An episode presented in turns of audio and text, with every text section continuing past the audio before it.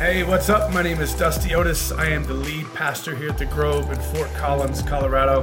Thank you so much for taking part of your day to be a part of this church, to engage in this message, and for supporting our ministry. It means more than you know. None of what we get to do happens without you. I pray that today's message speaks to your heart. I hope that it helps you move forward in your relationship with God, and I hope that you become just a little bit better in following Jesus because you took the time to listen today. Enjoy the message series about staying healthy or getting healthy for the new year. Rather than waiting for the new year to hit and then we start trying to do things right, uh, his series is about let's get things right now so that when the new year hits, we go, hey, I'm already hitting and running. So, with that in mind, I prayed and I said, Lord, what do I preach on this? And the answer was, I want you to preach my first sermon.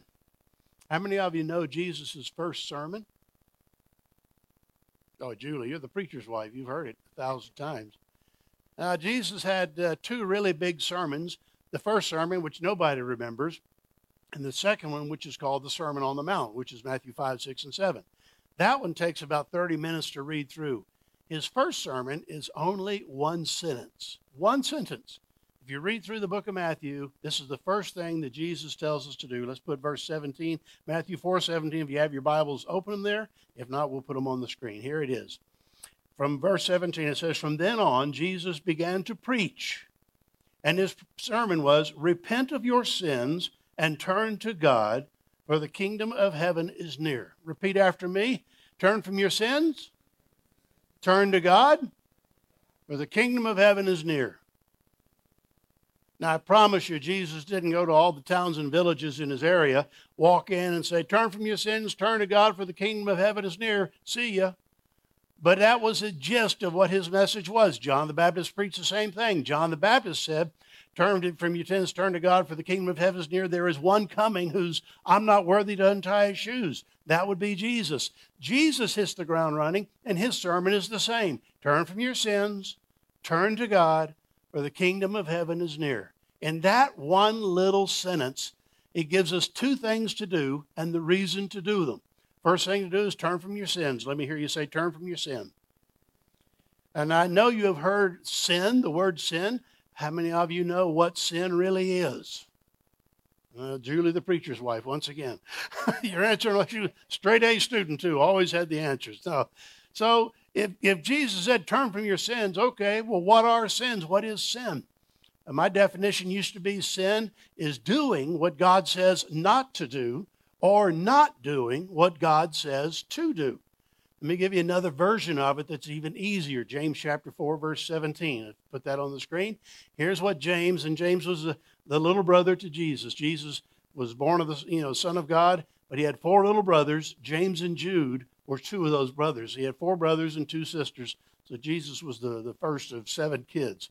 So, anyway, here's what his brother says Remember, it is a sin to know what you ought to do and then not do it. I know what I ought to do and then not do it. He doesn't even tell us what all the sins are, but I'm going to give you that later. But he says, if you know what you ought to do, but you don't do it, you just sinned against God. With that definition alone, how many of you have sinned against God in the past week? Raise your hand.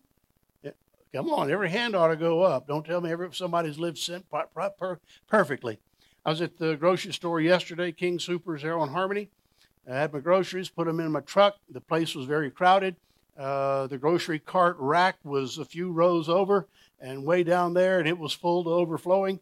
And I put them in my car, my truck, closed the doors, and I looked around and I noticed that a lot of people in my area were just leaving their cart on the sidewalks or pop it up and put it in the garden so it doesn't roll back out. And I thought, hmm.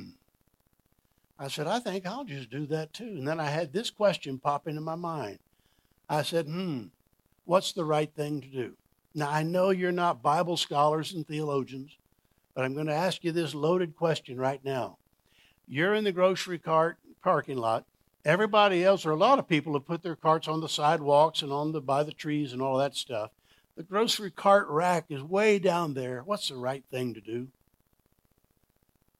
Well, how about that? Well, you don't need this sermon after all. You already know right from wrong.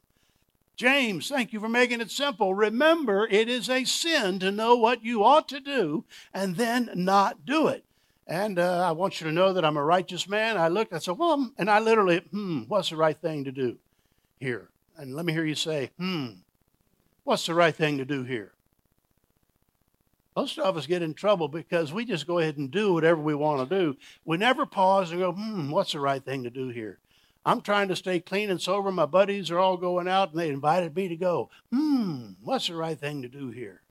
I'm trying to make good grades and get into whatever I want to go into, but I don't know the answer to this question. The girl next to me seems to be really good at it. Hmm, what's the right thing to do here? I'm at a stoplight in the middle of nowhere at 2:30 in the morning. There's not another car in sight. The light is red. Hmm, what is the right thing to do here? You see how easy it is to slip into that? James, I want to thank you for making it so easy. If you know what you ought to do and you don't do it, ding, ding, ding, ding, you just rung the sin bell. You say, well, I thought sin was the big bad stuff, murder, hatred, and all of that. Yeah, it is that. But I'm giving you James's simple version. It's knowing what you ought to do and not doing it. I know I ought not to do that, but I do it, sin. I know I should do that, but I don't do it, sin.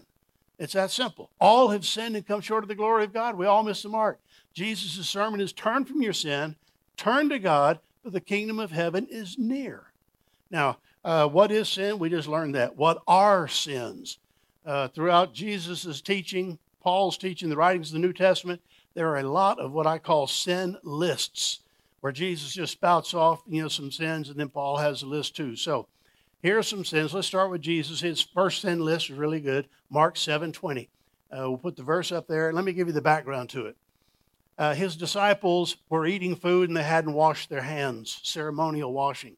They were hungry. Hey, there's some food. They just ate it. Same thing you and I do when we're working or something, grab some food and eat. The religious leaders who loved to hang around Jesus and pick him to death and find everything he did wrong, they came to him. They said, Hey, we notice your disciples aren't washing their hands. They're just eating. They're not following the rules, the, the traditions. And Jesus got pretty tired of them. If ever Jesus got frustrated, it was only with the religious people of his day. And he said, You people, you, you're like what Isaiah said. You honor me with your lips, but your hearts are far from me. And he went on to explain, he said, It's not what goes into your mouth that defiles you or makes you sinful in the eyes of God. He said, It's what comes out of your heart. And this is where he gives his list. And then he added, It's what comes from your inside, your heart, that defiles you. For from within, out of a person's heart, come evil thoughts, sexual immorality, theft, murder, adultery, greed, wickedness, deceit, lustful desires, envy, slander, pride, and foolishness. One more time evil thoughts, sexual immorality, theft, murder, adultery, greed, wickedness, deceit, lustful desires, envy, slander, pride, and foolishness. Now leave that screen up there. On the count of three, I want you to point to the one you are most guilty of in the last two weeks. I'll let you read the list again. I know you're thinking, well, gosh, the most guilty, not all, but just the one in the last two weeks. You go, well, okay, that one was probably there. If you've got it in mind, raise your hand. Now I want you to point at the screen so that we all know which one you're guilty of. There you are. All right, no looking behind the person in front of you to see what they're. Okay, so you've got that. Sin list. Jesus had a sin list. Paul had a sin list. We have sin lists. Nobody is guilty of all the sins listed in the Bible but everybody is guilty of some of them. It's a spiritual war. There's God and Jesus and the Holy Spirit on the good side, and there's Satan and the demons on the bad side. Don't know how it all plays out, but it's what explains why. Why do I know it's wrong, but yet I still want to do it? Or why do I know I ought to do that, but I don't do that? That's the battle we have. Jesus kept it simple turn from your sin, turn to God, for the kingdom of heaven is near. That was Jesus' sin list. Paul had a lot of sin lists. Um, he had them in Romans, Corinthians, uh, Second Corinthians, Galatians, all every letter that Paul writes. He gives you the theology at the beginning of his letter, and then he gives you the do's and the don'ts. He said, "Stop doing this. These are the things that need to be out of your life." And then he said, "Start doing these. These are that." So it's not just a don't, don't, don't, don't, don't, but it's a don't, and here's what you do. So here's Paul's sin list, and this one's out of Galatians. He had a bunch, but I'll just give you this one uh, Galatians 5:19. Let's go. When you follow the desires of your what? You're right. That's the right answer. And It's there. So all together. So I know you're not sleeping. When you follow the desires of your Remember, Jesus said, Turn from your sins and turn to God. But he says, Here's your sinful nature the old you, the old me, the ones that naturally do what God says not to do. Here they are. The results are very clear. This is what defines your life sexual immorality, impurity, lustful pleasures, idolatry, worshiping things rather than God, sorcery, which the Greek word for that is pharmakia, which is where we get our drug abuse thing, but sorcery is that. Think of drug abuse as sorcery. You say, well, what about drunkenness and all that? Sit tight, we're coming to that.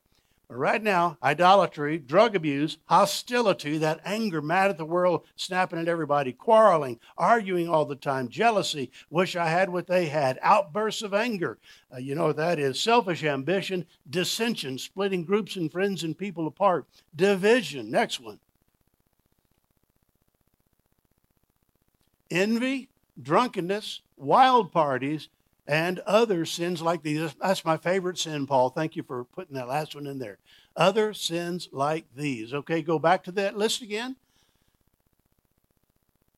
All right, there they all are. One more time sexual immorality, impurity, lust, pleasure, idolatry, sorcery, hostility, quarreling, jealousy, outbursts of anger, selfish ambition, dissension, division, envy, drunkenness, wild parties, and other sins like these. On the count of three, point to the one you're most guilty of on this list. One, two, three, go. Uh-huh. Okay. Well, that, that includes the one before it too. Man, look what he says. This is what scares the uh, uh, scares me. uh, scares, yeah, it scares me. He said, "Let me tell you again, as I have before. Anyone living that sort of life will not inherit the kingdom of God." Anyone living that sort of life will not inherit the kingdom of God. We say, well, we're all guilty of them, and most of us are guilty of some of them in the last one or two weeks. That mean I'm not going to heaven? No. But when he says that is living this sort of life, in other words, I'm doing this, I know it's wrong, I know God says it's wrong, but I'm going to do it anyway. When that becomes your habitual life, de- denying God, do not think that a prayer at the end of the service or taking communion is going to get you into heaven. God looks at our heart. Uh, I'll give you a truth here. A lot of people, including myself at one point, we all tend to think that heaven is for good people and hell is for bad people, right? I mean, Mother Teresa goes to heaven because she's good. Adolf Hitler goes to hell because he's bad. Heaven is that's not, that's not taught in the Bible.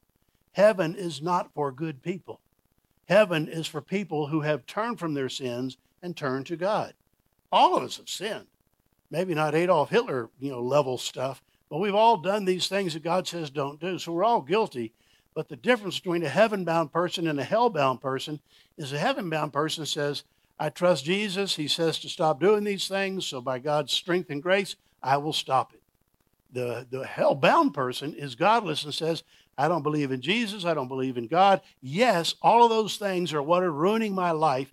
But I believe when I die, most of them just say, Well, I, I go nowhere, I go to the dirt. But God talks about a heaven and a hell. Jesus' first sermon turn from your sins. There they are. And then he says, Turn to God. So uh, let's talk about that. Let me hear you say, Turn to God. The, uh, sins are kind of like cavities in your teeth. Uh, it says, Turn from your sin, turn to God, for the kingdom of heaven is near. You got a cavity in your tooth, they drill it out. Now the cavity's gone. You got a hole in your tooth. But if you don't fill the hole with something good, then the cavity comes back and it's worse than before. So cavities are a drill 'em, fill 'em experience. Drill out the bad, fill it with the good. Jesus' first sermon basically is a drill 'em and fill 'em sermon. He says, drill out the bad stuff in your life, turn from your sins, and then turn to God. Replace anger with calmness. Replace envy with uh, contentment. Replace judgmental attitude with acceptance of people replace the uh, drunkenness or the drug abuse with sobriety and cleanness. Replace adultery or sexual immorality with morality. You get the bad out, you get the good in, and that's the life that God calls you to live. Um, it's a serious issue. Over and over, it tells us turn from your sin, turn to God, for the kingdom of heaven is near. That was Jesus' first message. It was also Peter's last message. Don't put that one up yet. Uh, a few years ago, I was long time ago, I was a youth intern. I was working 40 hours a week for the summer for free.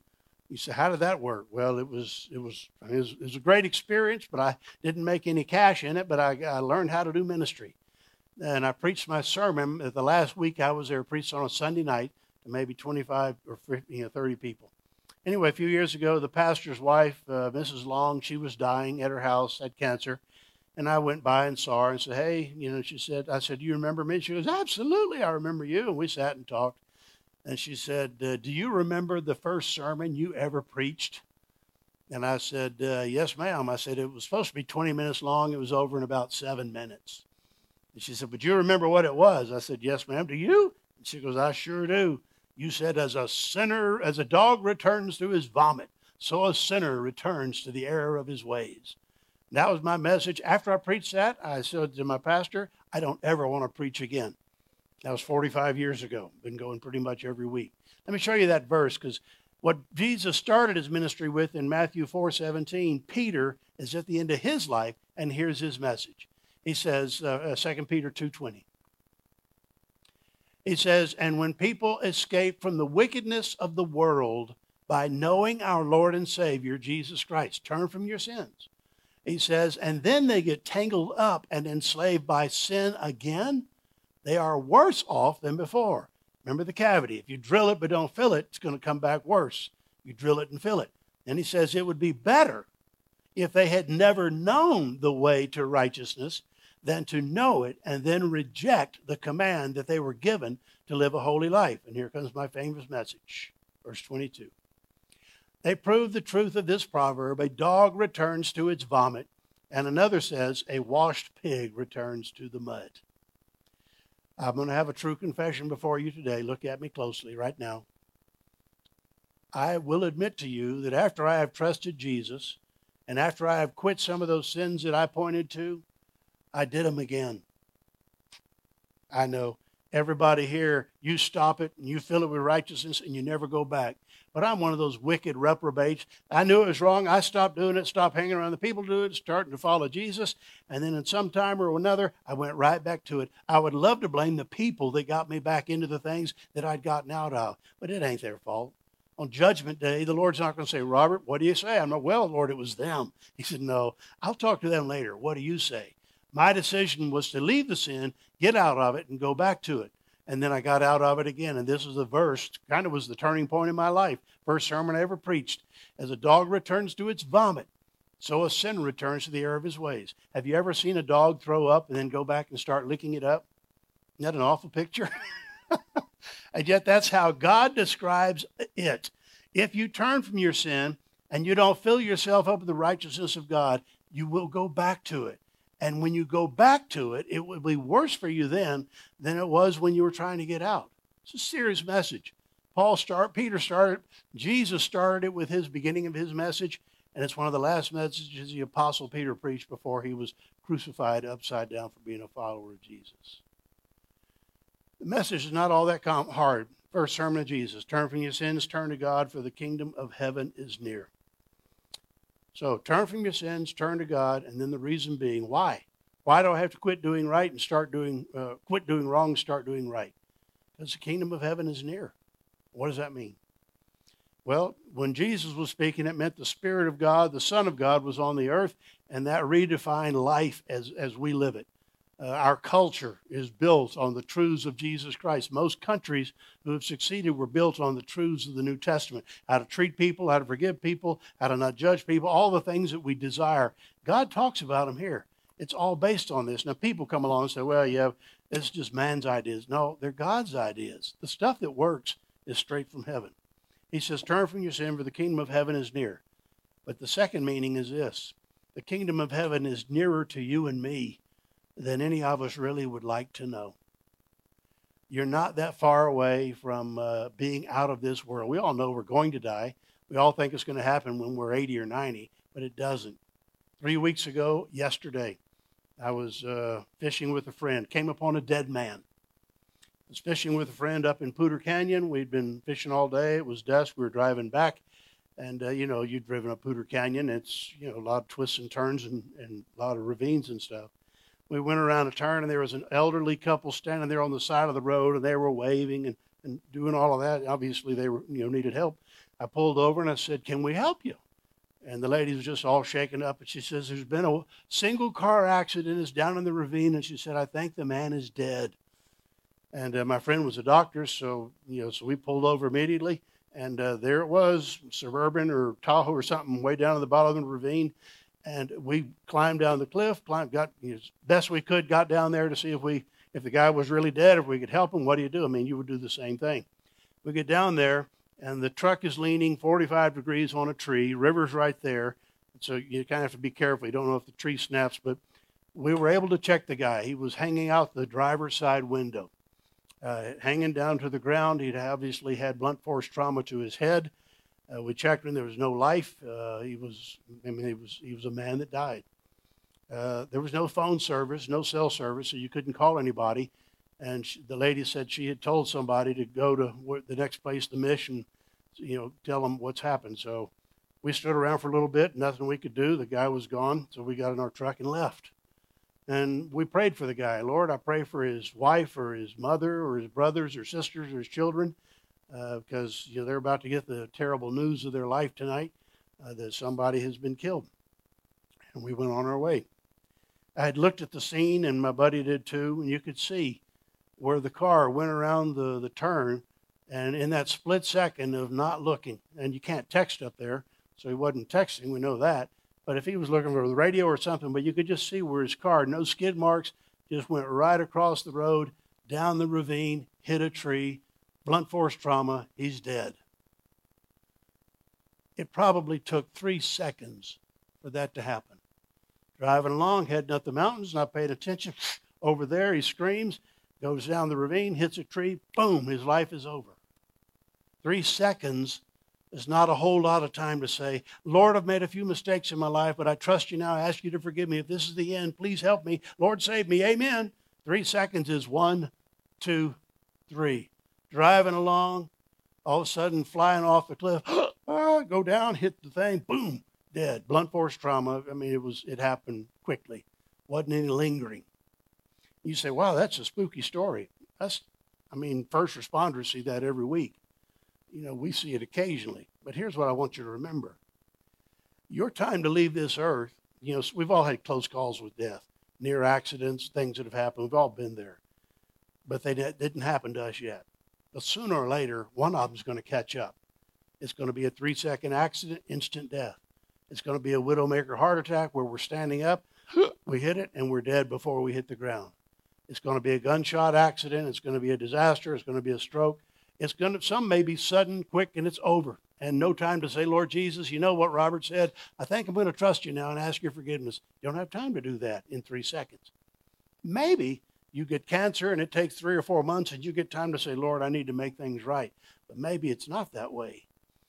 That guy didn't have time to say, Lord Jesus, come into my heart and forgive my sins. But you do. You have more than three seconds to make Jesus Lord of your life today. Jesus, what was your first sermon again? I said, Repent of your sins, turn to God, for the kingdom of heaven is near. Jesus, what is the right thing to do? The right thing to do is to believe in your heart that Jesus is the Son of God and was raised from life from the dead, and then to trust Him and His forgiveness, and then to live for Him. The right thing to do is stop doing what you know is wrong and to start doing what you know is right through the power of the Holy Spirit. Well, I tried to stop that and I just can't do it. Trust Jesus because he gives you the power to do whatever he asks you to do. It's a matter of salvation. I don't know when your time is scheduled to go. Don't know when mine is either. But all I know is this Jesus left heaven, came to earth, lived a really hard life, and died a miserable death, shed more blood than anybody would ever dream of. All of this so that the world could say, Lord Jesus, I accept your forgiveness for my sins. Fill me with your spirit and help me to live the rest of my life for you. That was Jesus' first sermon, and that was Peter's last sermon. Make it your life. Thank you so much for joining us today. It means more than you know to have you with us. And to all of you who partner with us and support the mission of our church, thank you. We cannot be the church without you. Go ahead and click the link in the description to partner with us now, or you can visit thegrovefc.com forward slash partner. If you enjoy the podcast, please take a minute to like and subscribe. And if you know someone who would benefit from hearing this message, share it with them. This is how the gospel goes forward. Thanks again for being here today. God bless you.